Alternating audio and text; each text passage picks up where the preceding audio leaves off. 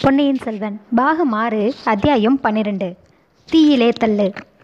கொல்லன் சிறிது நேரம் தன் வேலையிலேயே கவனமாய் இருந்தான். வந்தியத்தேவன் இரண்டு மூன்று தடவை கனைத்த பிறகு நிமிர்ந்து பார்த்தான். யாரப்பனே நீ? உனக்கு என்ன செய்ய வேண்டும்? வாள் வேல் ஏதாவது வேண்டுமா? வாளுக்கும் வேலுக்கும் தான் இப்போதெல்லாம் தேவையில்லாமல் போய்விட்டதே. நீ வாளுக்கு எங்கே வந்திருக்கப் போகிறாய்? என்றான் கொல்லன். என்ன ஐயா இவ்வாறு சொல்கிறீர்?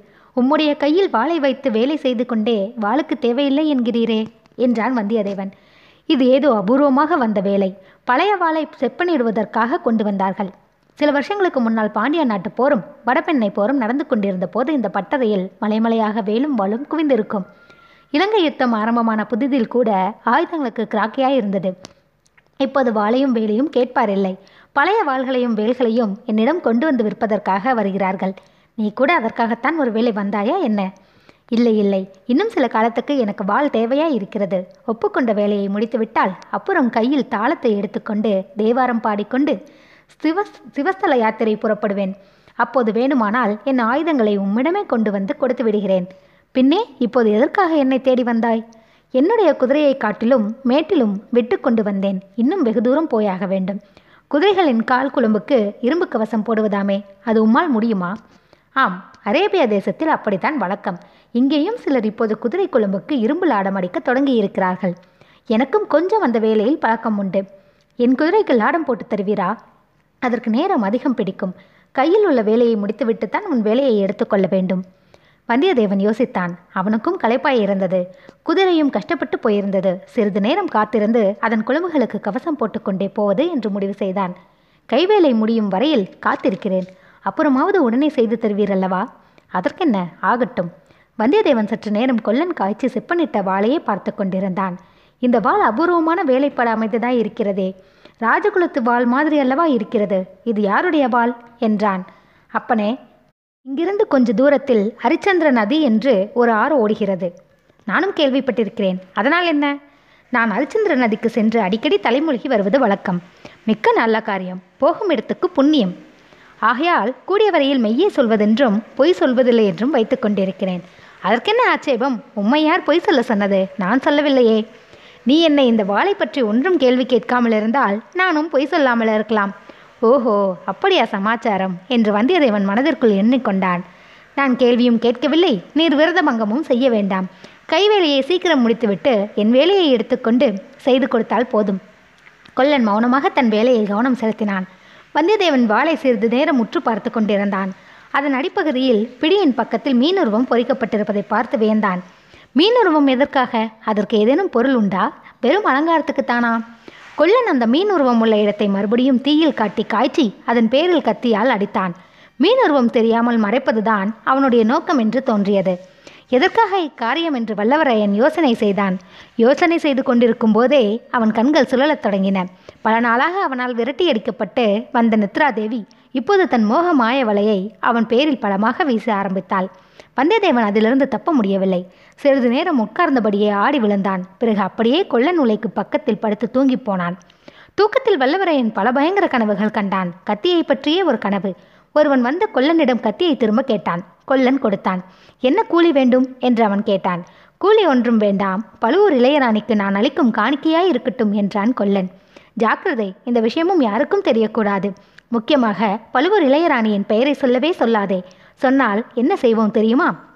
நான் எதற்காக ஐயா பழுவூர் ராணியின் பெயரை சொல்லப் போகிறேன்? ஒருவரிடமும் சொல்ல மாட்டேன். இதோ இங்கே யாரோ ஒரு வாலிபன் படுத்திருக்கிறானே. சப்தம் போட்டு பேசுகிறாயே. அவன் ஆழ்ந்த நித்திரையில் இருக்கிறான். இடி இடித்தாலும் அவனுக்கு காது கேட்காது. ஒருவேளை அவனுக்கு தெரிந்துவிட்டது என்று தோன்றினால் இந்த உலைக்களத்தின் நெருப்பில் அவனை தூக்கி போட்டு வேலை தீர்த்துவிடு.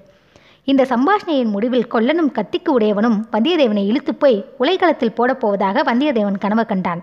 பிறகு அந்த கனவு மாறியது. வந்தியத்தேவனை யமதூதர்கள் நரகத்துக்கு அழைத்து சென்றார்கள். யமதர்மராஜன் பூலோகத்தில் வந்தியத்தேவனுடைய நடவடிக்கைகளை பற்றி விசாரித்தான். பொய் சொல்வதில் இவன் நிபுணன். எத்தனை பொய் தான் சொல்லியிருக்கிறான் என்பதற்கு அளவே கிடையாது என்றான் சித்திரகுப்தன். கையில் இருந்த ஓலையை பார்த்துவிட்டு இல்லை இல்லை எல்லாம் சக்கரவர்த்தி குடும்பத்தாரின் சேவையிலே தான் சொன்னேன். எடுத்த காரியத்தை செய்து முடிப்பதற்காக சில பொய்வுகளை சொன்னேன். எதற்காக சொல்லியிருந்தாலும் பொய் பொய்தான். தள்ளுங்கள் இவனை நரகத்தின் பெரிய நெருப்புக்குழியில் என்றான் யமன். உடனே நரகத்தின் உட்புறத்திலிருந்து நூறாயிரம் குரல்கள் பயங்கரமாக ஊழையிட்டன. யமதூதர்கள் அவனை அழைத்து போனார்கள். பயங்கரமாக கொழுந்து விட்டிருந்த பெருநெருப்பில் அவனை தள்ளுவதற்கும் ஆயத்தம் செய்தார்கள். அந்த யமதூதர்கள் இருவரையும் பார்த்தால் முகங்கள் பழுவேட்டரைகள் முகங்களைப் போல் இருந்தன. அதை பற்றி அவன் திடுக்கிட்டு நிற்கையில் குந்தவை தேவி அங்கே வந்தாள். என்னுடைய கட்டளையை நிறைவேற்றுவதற்காகவே அவர் பொய் சொன்னார். ஆகையால் அவருக்கு பதிலாக என்னை நெருப்பில் போடுங்கள் என்று கூறினாள். இந்த சமயத்தில் நந்தினி தேவியும் அங்கே எப்படியோ வந்து சேர்ந்தாள். இரண்டு பேரையுமே சேர்த்து நெருப்பிலே போட்டு விடுங்கள் என்றாள் அந்த புண்ணியவதி. யமதூதர்கள் அவர்கள் இருவரையும் பிடித்து நெருப்பில் தள்ளப் போனார்கள். ஐயோ வேண்டாம் என்று வந்தியத்தேவன் அலறிக்கொண்டு திமிரினான். கண் விழித்து எழுந்து உட்கார்ந்தான். கண்டது கனவு என்ற எண்ணம் ஆறுதல் கொடுத்தது. ஆனால் எல்லாம் உண்மையாக நடந்தது போலவே தோன்றியபடியால் அவன் உடம்பு இன்னும் நடுங்கிக் கொண்டிருந்தது. சேச்சே இனிமேல் எக்காரணத்திற்காகவும் பொய் சொல்லக்கூடாது என்று தீர்மானித்து கொண்டான். ரொம்ப நேரம் தூங்கி போய் விட்டேனா? என்று கொல்லனை பார்த்து கேட்டான். அப்படி ரொம்ப நேரம் ஆகிவிடவில்லை. ரெண்டு ஜாமந்தான் அப்பனே நீ கும்பகர்ணன் வம்சத்தில் வந்தவனோ? பட்டப்பகலில் இப்படி தூங்குகிறாயே. இரவிலே எப்படி தூங்க மாட்டாய்? என்றான் கொல்லன். கடவுளே இரண்டு ஜாம நேரமா தூங்கி விட்டேன் குதிரை குழம்புக்கு கவசம் செய்தாகிவிட்டதா இனிமேல் தான் செய்ய வேண்டும். ஆனால் உன்னை போன்று தூங்கும் மூஞ்சிக்கு அதனால் என்ன பயன்? நீ குதிரையையே பறிக்கொடுத்து விடுவாய். இன்னும் உன்னையே கூட பறிக்கொடுத்து விடுவாய். வந்தியத்தேவனுக்கு தூக்கி வாரி போட்டது. அவன் மனதில் ஒரு சந்தேகம் உதித்தது. எழுந்து ஓடிப்போய் வாசற்பக்கம் பார்த்தான். குதிரையை நிறுத்திய இடத்தில் அதை காணோம்.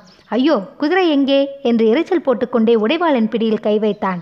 பயப்படாதே உன் குதிரை பத்திரமாய் இருக்கிறது. கொல்லைப்புறத்தில் போய் பார். வந்தியத்தேவன் கொல்லைப்புறம் சென்று பார்த்தான். அங்கே மூன்று பக்கம் அடைக்கப்பட்ட கீத்து கொட்டகையில் அவனுடைய குதிரை நின்று கொண்டிருந்தது. கொல்லன் உலைக்களம் ஊதிய சிறுப்பிள்ளை அதன் வாயில் புல் கொடுத்து கொண்டிருந்தான். வந்தியத்தேவனை பார்த்ததும் குதிரை உடலை சிலிர்த்து கொண்டு கனைத்தது. ஐயா இங்கே வந்து கொஞ்சம் உங்கள் குதிரையை பார்த்து கொள்ளுங்கள். இதன் குழம்புகளுக்கு அளவு எடுக்க வேண்டும் என்றான் பையன். வந்தியத்தேவன் குதிரை அருகில் சென்று அதை தடவி கொடுத்து கொண்டு நின்றான்.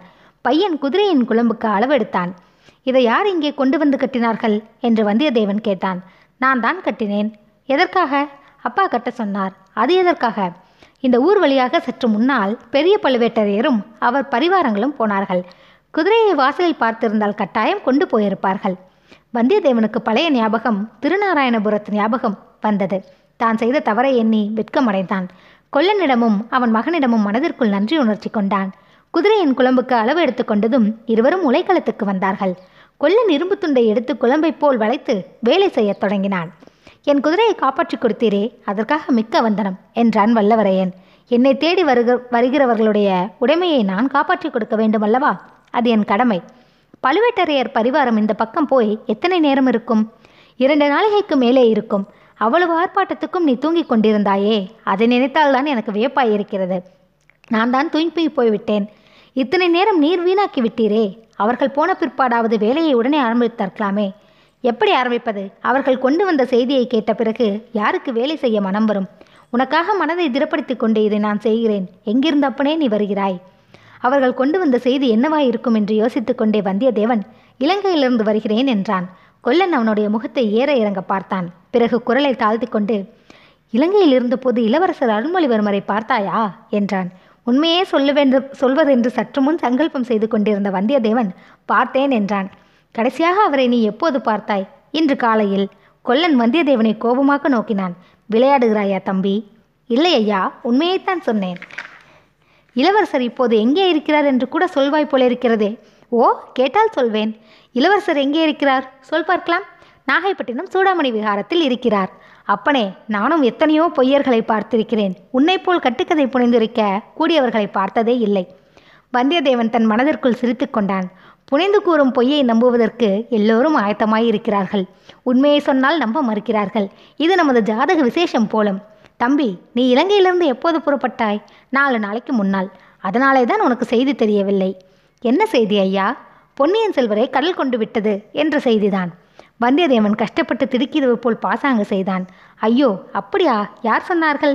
நேற்று முதல் இங்கெல்லாம் அப்படி பேச்சாய் இருந்தது. இன்றைக்கு பழுவேட்டரையர் இவ்வழியாக போனபோது ஊர் தலைவர்கள் அவரை கேட்டார்கள். அந்த செய்தி உண்மைதான் என்று பழுவேட்டரையர் கூறினார். அந்த சண்டால பாவையின் தலையில் இடி விழவில்லையே. ஏன் அந்த கிழவரை வைகிறாய்? அவராலே தான் இது நடந்திருக்கிறது. ஏதோ சூழ்ச்சி செய்து இளவரசரை அவரே கடலில் மூழ்கடித்து விட்டார் என்று ஊரார் சொல்கிறார்கள். அதனால் அவருக்கு ஏற்பாடு செய்திருந்த உபச்சாரங்களையும் நிறுத்திவிட்டார்கள்.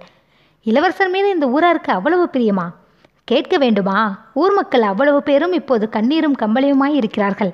இந்த ஊரார் மட்டும் என்ன? சோழ நாடு முழுவதும் ஓலமிட்டு அழப்போகிறது.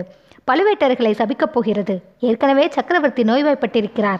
இந்த செய்தி கேட்டு என்ன பாடுபடுவாரோ தெரியாது. இன்னும் என்னவெல்லாம் விபரீதங்கள் நடக்குமோ? சில நாளாக வானத்தில் தூமகேது தோன்றி வருகிறதே. அதற்கு ஏதேனும் நடந்துதானே தீர வேண்டும்? நடக்கக்கூடிய விபரீதங்கள் என்னவாய் இருக்கக்கூடும் என்று வந்தியத்தேவன் எண்ணி பார்த்தான். தான் கூறியதை இந்த கொல்லன் நம்பாமல் இருந்ததே நல்லதாய் போயிற்று. தான் இனிமேல் பொய் சொல்லாவிட்டாலும் இளவரசரை பற்றிய உண்மையை சொல்ல வேண்டிய அவசியமும் இல்லை. இளைய பிராட்டி ஏதோ முக்கிய காரணத்திற்காகத்தான் அவரை சூடாமணி விகாரத்தில் இருக்க சொல்லியிருக்கிறார். இளவரசியை கண்டு பேசிய பிறகு அவர் சொல்லும் யோசனைப்படி நடந்து கொள்ள வேண்டும். தம்பி என்ன யோசிக்கிறாய்? என்றான் கொல்லன். நடுக்கடலில் சுழற்காற்றில் நானும் அகப்பட்டு கொண்டேன். கடவுள் அருளால் நான் தப்பி பிழைத்ததை நினைத்து பார்த்து கடவுளுக்கு நன்றி செலுத்துகிறேன். கடவுள் அருள் என்ன என்பது ஒன்று இருக்கிறதா என்ன? பெரியவரே அது என்ன அப்படி சொல்கிறீர்? கடவுள் அருள் என்பதாக ஒன்று இருந்தால் பழுவேட்டரர்களின் அக்கிரமங்கள் இன்னும் நடந்து கொண்டிருக்குமா? பொன்னியின் செல்வர் கடலில் மூழ்கி இருப்பாரா? பெரியவரே பழுவேட்டரையர் அதிகாரத்தில் உள்ளவர்கள் அவர்களை பற்றி இப்படியெல்லாம் பேசலாமா? யாருக்கு அதிலாவது விழுந்தால்? கொஞ்சம் ஜாக்கிரதையாய் இருங்கள். என்னை விட நீதான் ஜாக்கிரதையாய் இருக்க வேண்டும். நானாவது விழித்து கொண்டிருக்கும் போது பேசுகிறேன். நீ தூக்கத்தில் உளறுகிறாய் ஐயையோ என்ன உளறினேன்? பழுவேட்டர்களை யமதூதர்கள் என்று சொன்னாய். பழுவூர் இளையராணியை பெண் பேய் என்று சொன்னாய். நீ சொன்னது என்னமோ உண்மைதான். ஆனால் என்னை தவிர வேறு யார் காதிலாவது விழுந்தால் உன் கதி என்ன? நீ அப்படி பிதற்றிக் கொண்டிருந்த சமயத்திலே தான் அந்த சாலை வழியாக பழுவேட்டைகளின் பரிவாரங்கள் போயின. எனக்கு ரொம்ப திகிலாய் போய்விட்டது. நீர் என்ன செய்தீர்? வாசற் பக்கம் போய் நின்று இந்த உலைக்களத்தின் கதவையும் சாத்திக் கொண்டேன். அதற்கு முன்னால் உன் குதிரையை கொல்லைப்புறம் கொண்டு போய் கட்டியாயிற்று. தூக்கத்தில் நான் இன்னும் ஏதாவது உளறினேனா? உளறலுக்கு குறைவே இல்லை. ஐயோ என்ன உளறினேன்? நீ இளவரசரை பழையாறைக்கு வரும்படி வற்புறுத்தினாய். அவர் பழுவேட்டரையர் கட்டளைப்படி சிறைப்படுவேன் என்றார். இன்னும் என்னவெல்லாமோ சொன்னாய் தம்பி. பழையாறை இளைய பிராட்டியை குறித்து கூட ஏதேதோ சொன்னாய். ஜாக்கிரதை அப்பனே ஜாக்கிரதை. வந்தியத்தேவன் வெட்கி தலை குனிந்தான். இளைய பிராட்டியை குறித்து அனுசிதமாக ஏதாவது பேசிவிட்டோமோ என்று பீதி அடைந்தான். இனிமேல் தூங்குவதாய் இருந்தால் தனி அறையில் கதவை தாளிட்டு கொண்டு தூங்க வேண்டும். அல்லது மனித சஞ்சாரம் இல்லாத காட்டிலோ பாலைவனத்திலோ மலைக்குகையிலோ தூங்க வேண்டும். தம்பி சுழற்காற்றில் நீ எப்படி அகப்பட்டு கொண்டாய்? எப்படி தப்பி பிழைத்தாய்? நான் ஏறி வந்த கப்பல் இடி விழுந்து கடலில் மூழ்கிவிட்டது. முறிந்த பாய்மரத்தை பிடித்துக்கொண்டு வெகு நேரம் மிதந்தேன். பிறகு ஓடக்கார பெண் ஒருத்தியின் உதவியால் தப்பி கரையேறினேன். இளவரசரும் ஒருவேளை அவ்விதம் தப்பி பிழைத்திருக்கலாம் அல்லவா? கடவுள் சித்தமாயிருந்தால் தப்பி பிழைத்திருக்கலாம். நேற்றிரவு நீ எங்கே தங்கினாய்? கோடிக்கரையிலேதான். கடற்கரை ஓரத்தில் பழுவேட்டர்கள் பரிவாரங்கள் ஒரே கூட்டமாயிருந்தன. ஆகையால் குலகர் கோவிலில் சிறிது நேரம் படுத்து தூங்கினேன். பொழுது விடுவதற்குள் புறப்பட்டு விட்டேன். அதனால்தான் உனக்கு இளவரசர் பற்றிய செய்தி தெரியவில்லை போலிருக்கிறது. நீர் தெரியப்படுத்தியதற்காக வந்தனம் ஐயா. நான் பழையாறைக்கு கூடிய சீக்கிரம் போக வேண்டும். பழுவேட்டரையன் பரிவாரத்திடம் சிக்காமல் போக வேண்டும். எந்த வழியாக போவது நல்லது? பழுவேட்டரையர் தஞ்சாவூர் ராஜபாட்டையில் போகிறார். நீ முல்லை ஆற்றங்கரையோடு போனால் பழையாறையை அடையலாம். நீங்கள் கொஞ்சம் சீக்கிரமாகவே குதிரையை குழம்புக்கும் கவசம் அடித்து கொடுத்தால் நல்லது. இதோ என்றான் கொல்லன். வளைத்து காய்ச்சி இருந்த இரும்பை கத் சுத்தியினால் அடிக்கத் தொடங்கினான். இது பெரிய பழுவேட்டரையருக்கு இது சின்ன பழுவேட்டரையருக்கு இந்த அடி சம்புவரையருக்கு இது மலவரையருக்கு என்று சொல்லிக்கொண்டே அடித்தான். இதிலிருந்து அன்று சிற்றரசர்கள் பேரில் நாட்டு மக்கள் எவ்வளவு கோபம் கொண்டிருக்கிறார்கள் என்பதை ஒருவாறு வந்தியத்தேவன் தெரிந்து கொண்டான். குதிரை குழம்புக்கு லாடமடித்து முடிந்தது. செய்து கொடுத்த வேலைக்காக கொல்லனுக்கு காசு தர வந்தியத்தேவன் எத்தனித்தான். கொல்லன் அதை பெற்றுக்கொள்வதற்கு மறுத்துவிட்டான். நீ நல்ல பிள்ளை என்பதற்காக செய்து கொடுத்தேன். காசுக்காக செய்து தரவில்லை என்றான். வந்தியத்தேவன் மறுபடியும் கொல்லனுக்கு நன்றி கூறிவிட்டு விடைபெற்று கொண்டு புறப்பட்டான். புறப்படும் சமயத்தில் கொல்லன் தம்பி பழையாறைக்கு நீ எதற்காக போகிறாய்? என்று கேட்டான். ஐயா நீங்கள் என்னை அதை பற்றி ஒன்றும் கேட்காமல் இருப்பதுதான் நான் பொய் சொல்ல வேண்டிய அவசியம் ஏற்படாது என்றான் வல்லவரையன் கொல்லன் சிரித்துவிட்டு அப்பனே நீ துரிதமாக கெட்டிக்காரனாகி வருவாய் தூங்குகிற போதும் இவ்வளவு ஜாக்கிரதையாயிரு என்று சொல்லி விடை கொடுத்து அனுப்பினான். வந்தியத்தேவன் மறுபடியும் பிரயாணம் தொடங்கிய போது சூரியன் அஸ்தமிக்கும் நேரமாகிவிட்டது. சிறிது நேரத்திற்கெல்லாம் அந்தி மயங்கி இருள் சூழ்ந்து வந்தது. இதற்குள் முல்லை ஆற்றங்கரையை வல்லவரையன் பிடித்து விட்டான் அதற்கு மேல் ஆற்றங்கரையோடு போக வேண்டியதான். வழி விசாரிக்க வேண்டிய அவசியம் கூட கிடையாது. முன்னிருட்டு வேலைதான். ஆனால் வானத்தில் ஆயிரங்கோடி நட்சத்திரங்கள் ஒளிசுடர்களாக விளங்கின. முல்லை நதியின் கரைகளில் மரங்கள் அதிகம் இல்லை. சிறிய சிறிய புதர்கள் தான் இருந்தன. ஆகையால் வழி கண்டுபிடித்து போவதற்கு வேண்டிய வெளிச்சம் விண்மீன்கள் தந்தன. வானத்தில் ஜொலித்த நட்சத்திரங்களோடு போட்டியிடுவது போல் ஆயிரக்கணக்கான மின்மினி பூச்சிகள் நதிக்கதை புதர்களை சுற்றி வட்டமிட்டு விளையாடிக் கொண்டிருந்தன. வந்தியத்தேவனுடைய உள்ளத்தில் உற்சாகம் ததும்பியது. அதற்கு பல காரணங்கள் இருந்தன. நாடெல்லாம் இளவரசரை பற்றிய கவலையில் ஆழ்ந்திருக்கும் போது அவனுக்கு மட்டும் அவர் பத்திரமாய் இருக்கிறார் என்று செய்தி தெரிந்திருந்தது. இளவரசரிடம் சோழ நாட்டு மக்கள் எவ்வளவு பிரியம் வைத்திருக்கிறார்கள் என்பதை ஓரளவு தெரிந்து கொள்ள முடிந்தது. மந்திரவாதி ரவிதாசனை அவன் மறுபடியும் ஏமாற்ற முடிந்ததை நினைக்க குதூகலமாய் இருந்தது. இதையெல்லாம் விட குந்தவை தேவியை சீக்கிரத்தில் பார்க்கப் போகிறோம் என்ற எண்ணம் அவனுக்கு எல்லையில்லாத மனக்கிளர்ச்சியை அளித்தது. வெறுமனையோ பார்க்கப் போகிறான். இளைய பிராட்டி கூறிய காரியத்தை செய்து முடித்துவிட்டு பார்க்கப் போகிறான். அந்த காரியத்துக்கு ஏற்பட்ட தடங்கல்களை எல்லாம் நினைத்து அவற்றையெல்லாம் தான் எதிர்த்து வெற்றி கொண்டதையும் எண்ணி அவன் பெருமிதம் அடைந்தான். நாளை மாலை இந்த நேரத்துக்குள் இளைய பிராட்டியை சந்தித்து விடுவோம் என்பதில் சந்தேகமில்லை. ஆஹா அந்த சந்திப்பை குறித்து எண்ணும் போதே அவனுக்கு மெய் செலுத்தது நட்சத்திர சுடர்களால் விளங்கிய வானமும் மின்மினி பறந்த பூமியும் சலசலவென்று சப்தத்துடன் ஓடிய முல்லையாற்று வெள்ளமும் மந்தகாசமாக வந்த குளிர் பூங்காற்றும் வந்தியத்தேவனை பரவசமடைய செய்தன. வானமும் பூமியும் ஒரே ஆனந்தமயமாக அவனுக்கு அச்சமயம் தோன்றின. பழைய காதல் பாட்டு ஒன்று அவனுக்கு நினைவு வந்தது. மனம் விட்டு உற்சாகமாக பாடுவதற்கு தகுந்த இடம்தான் இது. சுற்றுப்புறமெங்கும் மனித சஞ்சாரமே கிடையாது. ஏன்? பச்சிகள் கூட கூடுகளிலே சென்று அடங்கிவிட்டன. அவன் பாடுவதற்கு தடை என்ன இருக்கிறது? இதோ அவன் பாடிய பாட்டு. யாரை மனதில் நினைத்துக்கொண்டு பாடினான் என்று சொல்ல வேண்டியதில்லை அல்லவா? வானச் சுடர்கள் எல்லாம் மானே உந்தனைக் கண்டு மேனி சிலிர்க்குதடி அங்கே மெய்மறந்து நிற்குதடி. தேனோ உந்தன் குரல்தான் தென்றலோ உன் வாய்மொழிகள். மீனொத்த விழிமலர்கள் கண்டால் வெறிமயக்கம் தருவதேனோ? வந்தியத்தேவன் இப்படி பாடி பாடி முடித்தானோ இல்லையோ? அவனுடன் போட்டி போடுவது போல் தூரத்தில் நரிகள் ஊழையிடத் தொடங்கின. அதே சமயத்தில் மனித குரலில் கலகலவென்று சிரிக்கும் சத்தமும் கேட்டது. வந்தியத்தேவன் சிறிது மிரண்டு சுற்றுமுற்றும் பார்த்தான்.